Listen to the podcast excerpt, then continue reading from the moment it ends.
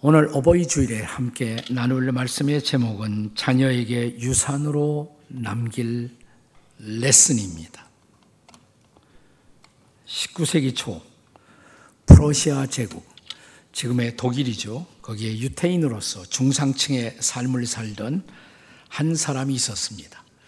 이 사람은 유대식 이름으로 햇셀이라는 이름을 가지고 있었지만 그 당시 자기가 살던 독일 사회에서 보다 나은 출세와 성공을 위해서는 유대인의 이름을 포기하는 것이 좋다고 생각이 되어서 이름을 바꿉니다. 독일식 이름 하인리라는 이름으로 바꾸기로 합니다.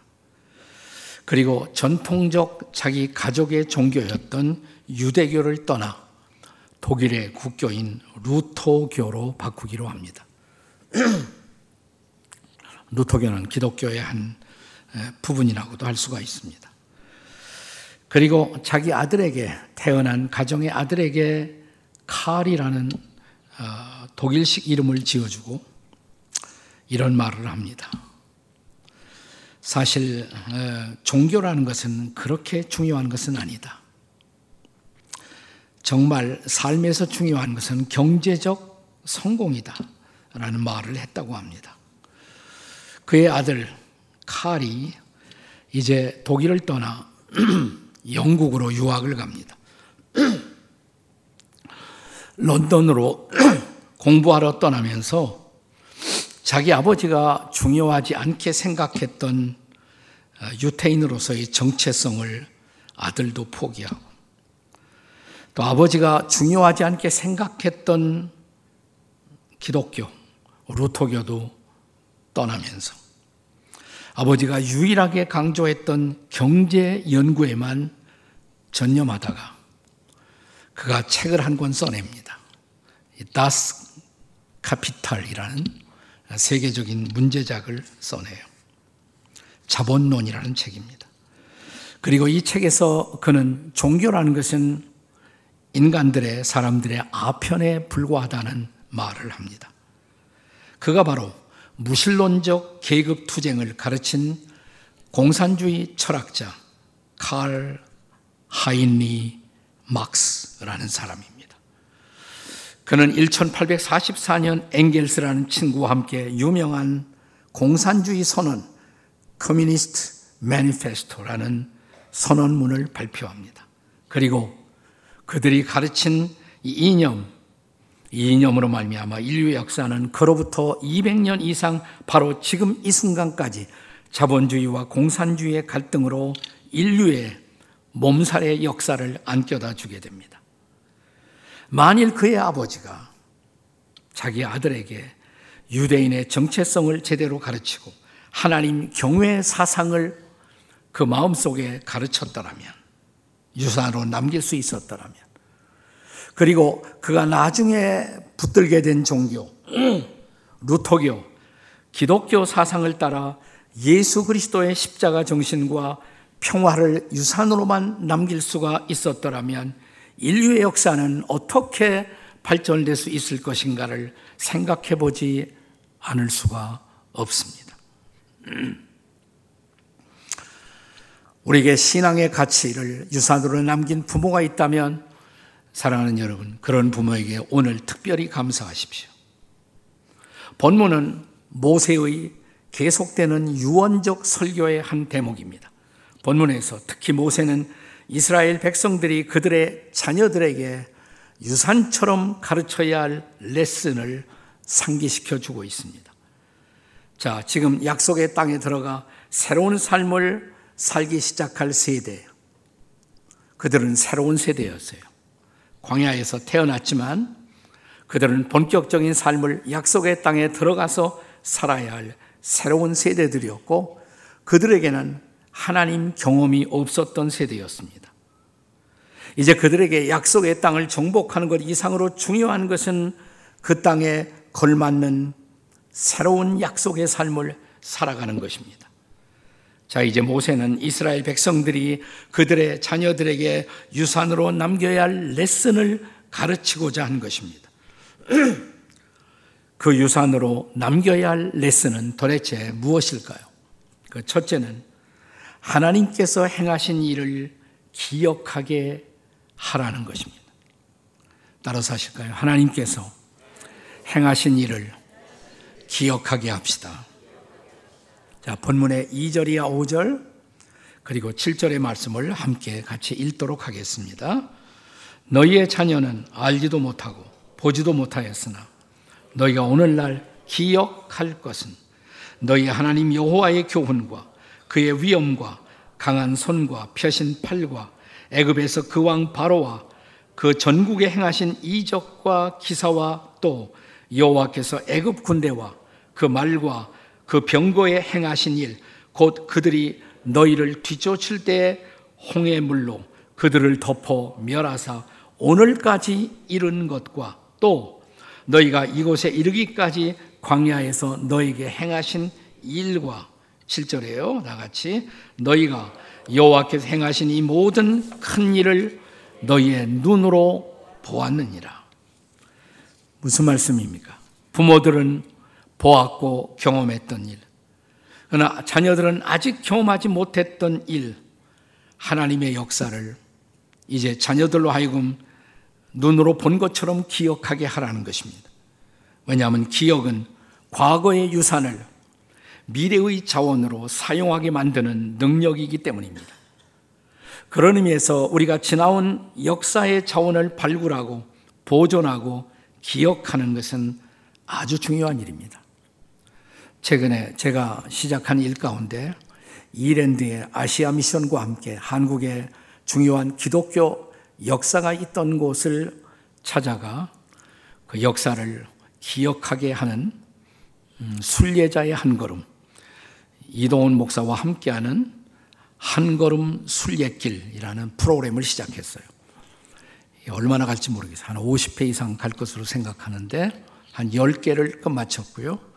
그 중에서 한 세 개는 유튜버로 이미 나왔습니다. 정동길, 제물포길, 그리고 강화, 이 세 군데의 역사는 이미 유튜버로 나와서 여러분 유튜버 한 걸음 순례길 아시아 미션 치면 어, 여러분이 볼 수가 있습니다. 앞으로 계속 나오니까 여러분 함께 동참해 주시고 또 많은 분들에게 알려주시면 좋겠습니다. 인간은 너무나 쉽게 망각해야 할 것을 기억하고 또 기억해야 할 것을 망각하는 그런 존재입니다. 그래서 시편 기자는 저와 여러분에게 이렇게 가르칩니다. 시편 103편 2절의 말씀입니다. 같이 읽겠습니다. 시작. 내 영혼아 여호와를 송축하며 그의 모든 은택을 뭐예요? 잊지 말지어다. 잊지 말아야 할 것이 있다는 거예요. 하나님의 은혜를 특별히 잊지 말라는 것입니다. 이스라엘 역사에서 그들이 노예되었을 때, 바로의 노예가 되었을 때 그들을 자유하게 만들었던 하나님의 은혜. 자, 그들을 애굽 땅에서 떠나게 한 하나님의 기적. 홍해를 가르시고 바다를 건너게 하신 기적. 또 광야에서 배고파고 줄였던 백성들을 만나러 먹이신 기적. 또 반석에서 강수가 쏟아져 나와 목마름을 해갈시킨 기적. 이 하나님의 은혜를 잊지 않는다면 이스라엘 백성들은 하나님을 향한 감사와 찬송을 잊지 않는 백성이 되었을 것입니다. 자, 예수님은 당신을 따라오는 제자들에게 다른 것은 다 잊어도 잊지 말아야 할 것이 있다고 말씀하십니다. 그것은 그대들을 새로운 존재로 만들었던 복음의 사건, 복음의 핵심적 사건은 잊지 말아야 한다고. 제자들과 마지막 만찬을 나누시면서 그들에게 떡을 건네며 주님은 이렇게 말씀하시죠. 자, 누가 보면 22장 19절입니다. 같이 읽습니다. 시작.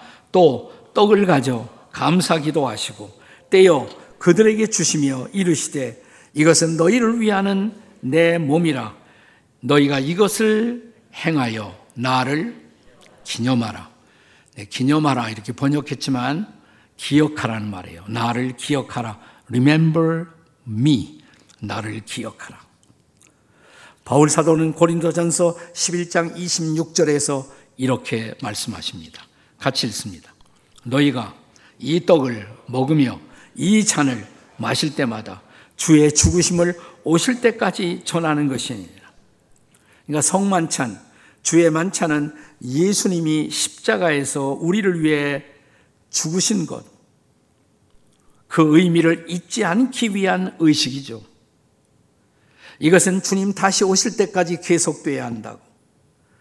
오늘 주의 백성들이 예수님을 따르는 제자들이 만약 예수님이 우리를 위해 십자가에서 죽으신 그 의미를 망각한다면 그 순간 기독교는 죽은 거예요.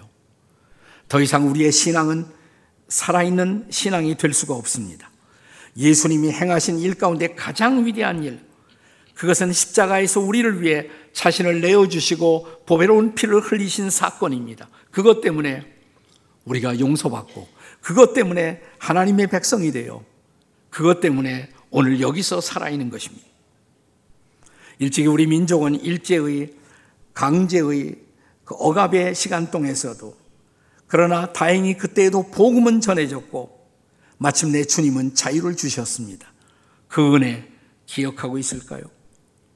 한반도가 북녘 땅의 남침을 통해서 폐허가 되었을 때 이 나라를 다시 일으켜 세워 주시고 불과 짧은 기간 안에 다시 선진국의 문화에 도달케 하신 하나님의 은혜 우리는 기억하고 있을까요?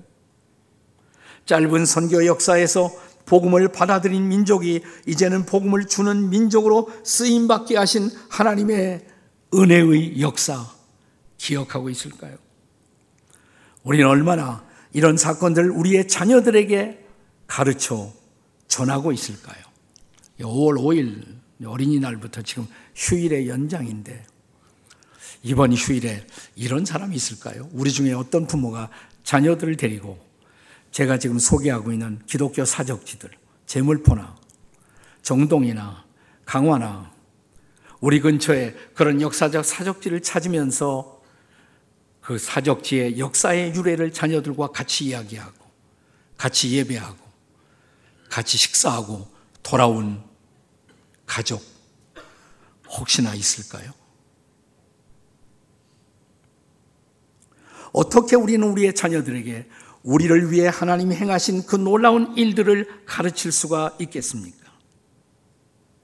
좁게는 우리의 가정에서 지나간 날 부모님을 통해 하나님이 하신 일, 우리의 조상들을 통해서 우리 가족 속에 하나님이 베푸신 은혜를 우리의 자손들에게 함께 나누며 감사하는 예배가 지금 진행되고 있을까요?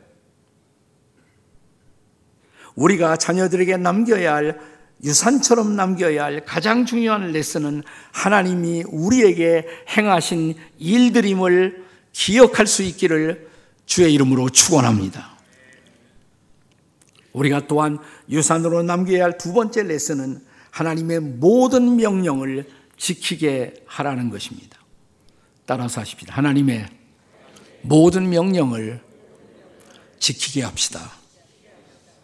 본문 1절을 다시 한번 보겠습니다. 같이 읽습니다. 그런즉 네 하나님 여호와를 사랑하여 그가 주신 책무와 법도와 규례와 명령을 항상 지키라. 자, 그리고 이어지는 8절과 9절의 말씀을 읽겠습니다. 읽습니다. 그러므로 너희는 내가 오늘 너에게 명하는 모든 명령을 지키라. 그리하면 너희가 강성할 것이요. 너희가 건너가 차지할 땅에 들어가서 그것을 차지할 것이며 또 여호와께서 너희의 조상들에게 맹세하여 그들과 그들의 후손들에게 주리라고 한 땅, 곧 젖과 꿀이 흐르는 땅에서 너희의 날이 장구하리라. 아멘. 하나님의 모든 명령을 자녀들에게 가르쳐 지키게 행함. 이것은 무엇보다 소중한 자녀들의 행복을 가르치는 길이라는 것입니다. 근데 그냥 가르치라고 그러지 않았어요. 지키라고 그랬습니다. 지키게 하라. 여기서 지키라는 단어는 히브리어의 샤마르라는 단어가 쓰여지고 있습니다. 한번 따라서 해보시기 바랍니다. 샤마르. 이 단어의 의미는 누군가의 행동을 잘 주목하고 관찰해서 그 행동이 나의 행동이 되도록 하라. 이게 지키라는 단어의 의미예요. 다시 말하면 우리는 우리의 자녀들에게 무엇인가를 가르칠 때 삶으로 보여주는 가르침을 전달해야 된다는 것입니다. 그래야 자녀들은 그것을 지킬 수가 있다는 것입니다. 자녀들은 부모의 입술로 표현되는 말을 배우고 있는 것이 아니에요. 그들의 행동을 본받고 있기 때문입니다. 그래서 신약 성경에도 사도 바울이 자신을 따라오는 제자들에게 단순히 그가 가르치는 바를 행하라 이렇게 말하지 않습니다. 자, 빌립보서 4장 9절의 말씀을 보세요. 같이 읽습니다. 시작. 너희는 내게 배우고 받고 듣고 본 바를 행하라. 그리하면 평강의 하나님이 너희와 함께 계시리라. 아멘. 고린도전서 11장 1절에서도 자, 바울이 주신 이 말씀을 잘 묵상하며 읽어 보십시오. 읽겠습니다. 내가 그리스도를 본받는 자가 된 것 같이 너희도 나를 본받는 자가 되라. 바울은 단순히 가르치는 것이 아니에요. 부모의 심정으로 자녀들이 할 일을 보여주며 너희도 이렇게 행하라고 말하고 있는 것입니다. 여기 모세의 설교에서도 이제 약속의 땅에 들어갈 새로운 세대들에게 그들이 부모의 교훈을 받는 자녀의 심정으로 하나님이 우리에게 모든 명령으로 주신 것, 그것을 잘 보고 관찰하고 이전 세대들이 한 것처럼 그대로 해야 한다라고 말하고 있는 것입니다. 이것은 또한 우리 예수님이 당신의 제자들에게 마지막으로 주셨던 말씀의 정신과도 일치하지 않습니까? 마태복음 마지막 장, 마지막 절, 마태복음 28장 20절에 주님의 말씀을 기억하십시다. 같이 읽겠습니다. 시작. 내가 너에게 분부한 모든 것을 가르쳐 지키게 하라. 볼지어다. 내가 세상 끝날까지 너희와 항상 함께 있으리라. 아멘. 그렇습니다. 우리의 자녀들에게 유산으로 남길 레슨이 있다면 무엇일까요? 마지막 세 번째는 하나님의 눈을 주목하고 그 하나님을 의지하게 하라는 것입니다. 따라서 하실까요? 하나님의 눈을 주목하고 의지하게 합시다. 네, 옆에 사람에게 한번 해보세요. 시작. 하나님의 눈을 주목하고 의지하게 합시다. 본문 10절과 11절에 보면 모세는 이스라엘 백성들이 약속의 땅에 들어갈 때 과거의 애굽 땅에서의 살던 삶의 스타일과 다르게 살 것을 미리 준비시켜 주시고 있습니다. 자, 읽어 보세요. 본문 10절, 11절 시작. 내가 들어가 차지하려 하는 땅은 내가 나온 애굽 땅과 같지 아니하니 거기에서는 파종한 후에 발로 물대기를 채소밭에 댐과 같이 하였거니와 너희가 건너가서 차지할 땅은 산과 골짜기가 있어서 하늘에서 내리는 비를 흡수하는 땅이요.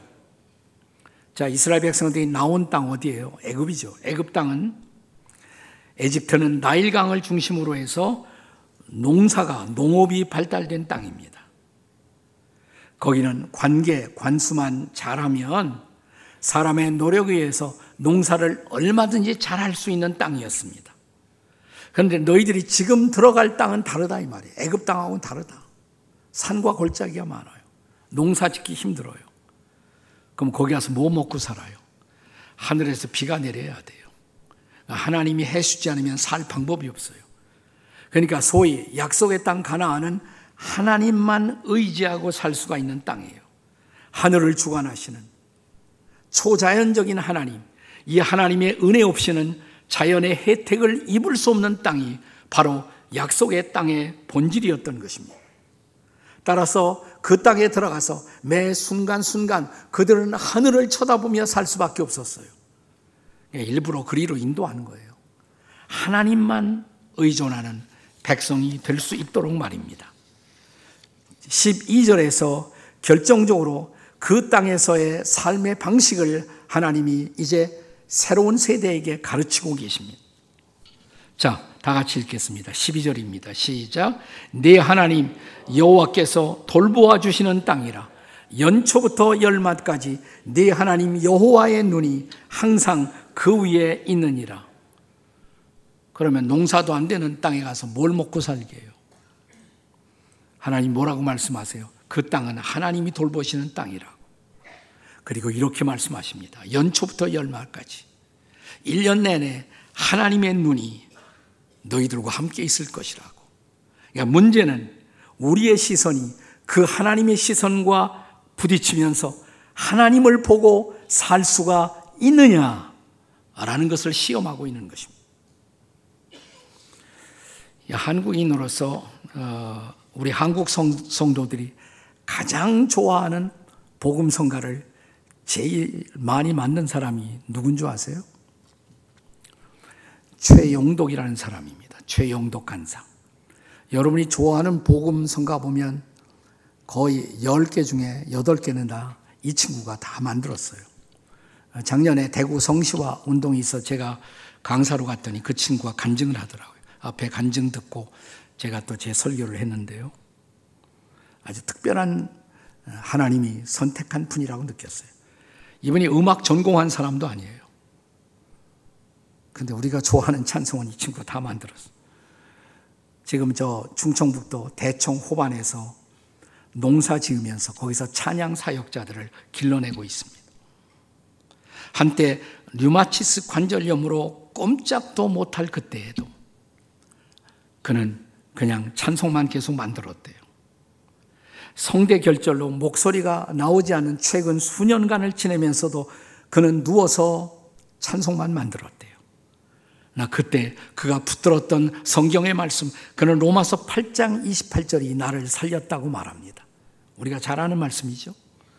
같이 읽겠습니다. 시작. 우리가 알거니와 하나님을 사랑하는 자, 곧 그의 뜻대로 부르심을 입은 자들에게는 모든 것이 합력하여 선을 이루느니라. 문자 그대로 하나님은 모든 것이 합력하여 그분의 인생 속에서 선을 이루셨다는 것입니다. 음악을 제대로 공부도 안 한 사람이 한국인들을 감동시키는 이 많은 찬송으로 우리의 신앙생활에 활력을 더해 줄 수 있는 특별한 은혜를 주신 이유. 자기 마음속에 하나님을 찬양하고 싶은 마음 하나. 이 간절한 갈망이 이 찬양을 찬양들을 만드는 것을 가능하게 했다고 합니다. 그가 수많은 찬송, 한 찬미예수 1500곡이니까 1500곡도 더 만들었어요. 네. 대표적인 그의 인생의 찬양이 오 신실하신 주. 여러분도 좋아하시죠? 하나님 한 번도 나를 실망시킨 적 없으시고 언제나 공평과 은혜로 나를 지키셨네. 오 신실하신 주. 신실하신 주. 내 너를 떠나지도 않고 내 너를 버리지도 않으리라. 약속하셨던 주님. 그 약속을 지키사 이후로 영원토록 나를 지키시리라 확신하네. 지나온 모든 세월을 돌아보아도 그 어느 것 하나 주의 손길 안 미친 것 전혀 없네. 오, 신실하신 주. 제가 제 인생을 살아오면서 내 인생의 가장 어두웠던 시간, 목회를 하면서 힘들고 마음이 무거웠던 시간에 제가 넘어져 있을 때 저를 일으켰던 찬송도 이 친구가 만든 찬양이었어요. 나의 등 뒤에서라는 찬양이 저를 일으켜 세웠습니다. 나의 등 뒤에서 나를 도우시는 주. 나의 인생길에서 지치고 고나여 매일처럼 주저앉고 싶을 때 나를 밀어주시네. 이 절이 너무 좋아요, 이 절이. 나의 등 뒤에서 나를 도우시는 주. 평안히 길을 갈 때 보이지 않아도, 보이지 않아도, 지치고 고나여 넘어질 때면 다가와 손 내미시네. 나의 등 뒤에서 나를 도우시는 주, 때때로 뒤돌아보면 여전히 계신 주. 잔잔한 미소로 바라보시며 나를 재촉하시네. 일어나 걸어라. 내가 새 힘을 주리라고. 마치 우리가 어린 시절 우리 부모들이 나를 지켜보다가 내가 넘어질 때 다가와서 나를 안아 일으켜 세워주시는 내 등을 한순간도 놓치지 않고 바라보시던 부모의 눈동자처럼 그렇게 우리를 지켜보시던 하나님의 눈이 우리를 일으켜 세웠다고. 최영덕 간사는 한때 너무 힘들어서 모든 것을 포기하고 싶었을 때 밤을 지새우면서 오직 한 말, 하나님, 이제 저를 버리십니까? 이렇게 울부짖었다고 합니다. 그때 그의 마음속에 다가왔던 음성, 네가 나를 등지고 떠나갈 때에도 나는 내게서 눈길을 한 번도 뗀 적이 없단다. 이 말씀을 듣고 그는 이 찬송을 만들었다고 합니다. 그렇습니다. 본문의 말씀처럼 연초부터 연말까지 1년 365날 하루에 동이 틀 때부터 마지막 해가 질 때까지 마치 자식의 등을 포기하지 않고 지켜보는 부모의 아름다운 눈동자처럼 그 부모의 손길이 그 부모의 사랑이 우리를 살려 여기까지 오게 한 것처럼 그 이상으로 부모를 주신 하늘에 계신 아버지 하나님 그 하나님의 손길이 그 하나님의 미소가 저와 여러분을 다시 일으키게 만들었다면 사랑하는 여러분 이제 여러분의 자녀에게도 이 유산을 주십시오. 하나님의 시선이 머무는 생애를 살도록 그들의 눈동자가 하나님의 눈동자를 벗어나지 않도록 하나님을 바라보고 살아가는 우리의 자녀들이 될 수 있기를 주의 이름으로 축복하시기 바랍니다. 그러면 우리도 살고 그들도 살 것입니다. 이 은혜가 함께하는 어버이 주일이 되시기를 주의 이름으로 축원합니다. 기도하시겠습니다.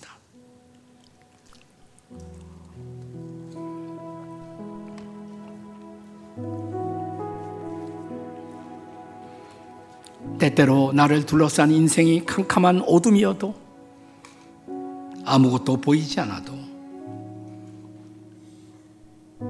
그분은 이렇게 말씀하십니다. 나 여기 있어. 너를 보고 있다고. 앞에는 아무것도 보이지 않지만 뒤돌아보면 그분의 손길이 나를 밀고 계셨습니다. 붙들고 계셨습니다. 그래서 여기까지 왔습니다. 아직도 나를 향해 잔잔한 미소로 나를 응원하고 계시고 나를 일으켜 주시는 그분의 손길. 우리 모두는 부모의 손길을 통해서 하나님의 손길을 배웠습니다. 우리 부모가 그렇게 나를 타치하고 나를 보호하고 나를 향해 미소 짓고 나를 포기하지 않고 나와 함께 했던 것처럼 함께 하시는 하나님의 사랑, 하나님의 미소, 하나님의 신실하심. 이 하나님의 손길을 바라보고 믿고 신뢰하고 다시 남은 생애를 살아가게 도와 주시옵소서.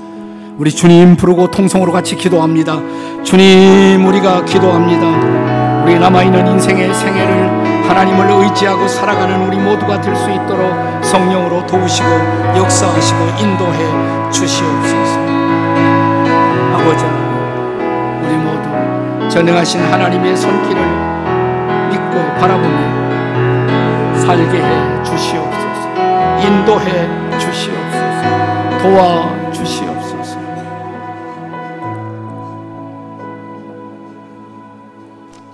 그렇습니다. 세상 모든 사람이 나를 포기해도 나를 포기하지 않았던 우리 아버지, 우리 어머니. 그 사랑 때문에 여기까지 왔습니다. 우리 아버지, 어머니를 통해서 하늘 아버지의 사랑을 알게 해주시니 또한 감사합니다. 그 사랑이, 그 손길이, 그 미소가 저를 여기까지 오게 했습니다. 일어나 찬양하며 주님을 따르게 싸우니 우리를 지켜주시고 우리 자녀들을 지켜주시고 우리의 다음 세대들을 또한 믿음의 세대로 지켜 주시옵소서. 예수님의 이름으로 기도합니다. 아멘.